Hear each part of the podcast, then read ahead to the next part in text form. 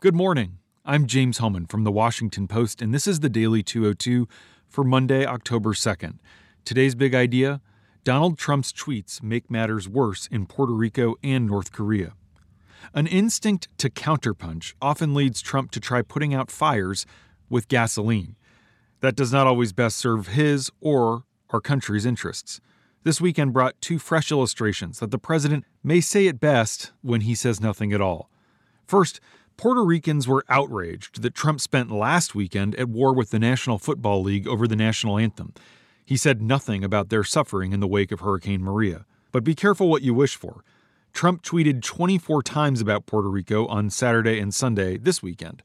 Most of the messages attacked local leaders, ripped media coverage of the humanitarian disaster as, quote, fake news, and praised the great job, he wrote it in all caps, that his team is doing. Around 8 a.m. on Saturday morning, Trump tweeted from his luxury golf club in New Jersey that the mayor of San Juan, who had publicly asked Trump for help on Friday, had been, quote, told by the Democrats that you must be nasty to Trump. Then on Sunday, Trump publicly contradicted Secretary of State Rex Tillerson a day after Tillerson said on a visit to Beijing that the administration is looking to directly negotiate with North Korea. The president tweeted that his own chief diplomat is, quote, wasting his time trying to negotiate with Little Rocket Man. Some current and former administration officials say privately that their jobs would be much easier at times like this if Trump just stayed out of the way. Trump probably would have been better off if he deferred to his national security team on North Korea and allowed his surrogates, like the FEMA administrator, the Treasury Secretary, or the director of OMB, to defend his response to Maria. Instead, all three of those guys were forced to explain on the Sunday shows what the president meant with his tweets. For his part, Trump was defiant. At a golf tournament last night, Trump said the administration has the situation in Puerto Rico totally under control, and he's repeatedly threatened now to totally destroy North Korea. In the Bible, reticence is a virtue. Even fools are thought wise when they keep silent, we are told. With their mouths shut, they seem intelligent. An Americanized version of this proverb, which is often misattributed to Abraham Lincoln or Mark Twain, is that it is better to remain silent and appear foolish than to speak and remove all doubt. Or as Winston Churchill purportedly said, we are masters of the unsaid words, but slaves of those we let slip out. And that's the big idea. Here are three other headlines that should be on your radar. Number one, tragedy in Las Vegas. A gunman in a high rise hotel opened fire on concert goers at a country music festival on the Las Vegas Strip late Sunday, killing at least 50 people and injuring more than 200 in one of the worst mass shootings in modern American history. The gunman, identified as Stephen Paddock, was later killed during a standoff with police. He was 64. That carnage surpasses the death toll of 49 people at an Orlando nightclub where a gunman believed inspired by ISIS opened fire in 2016. The sniper style gunfire in Las Vegas rained down from the Mandalay Bay Hotel around 10 p.m. local time.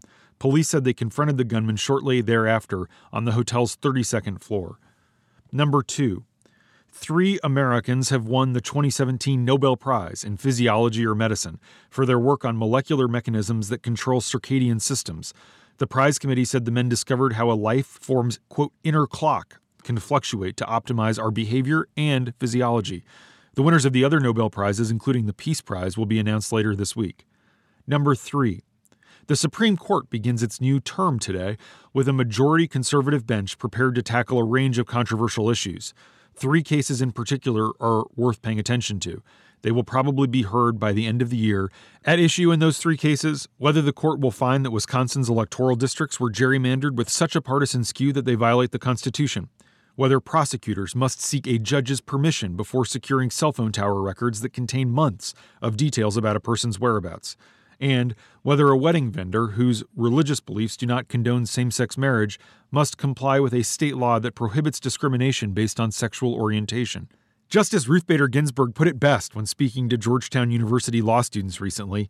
She said, quote, There is only one prediction that is entirely safe about the upcoming term, and that is, it will be momentous.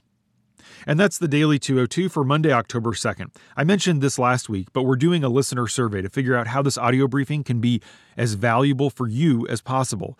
We're taking responses until this Thursday, and I'd be grateful if you could take just a couple minutes to give us some feedback.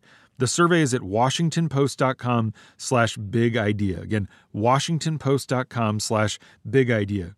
If you fill out the survey, you'll be entered into a sweepstakes to win one of five $100 Amazon gift cards. Again, the survey's at washingtonpost.com slash big idea. Thank you so much for listening. I'll talk to you tomorrow.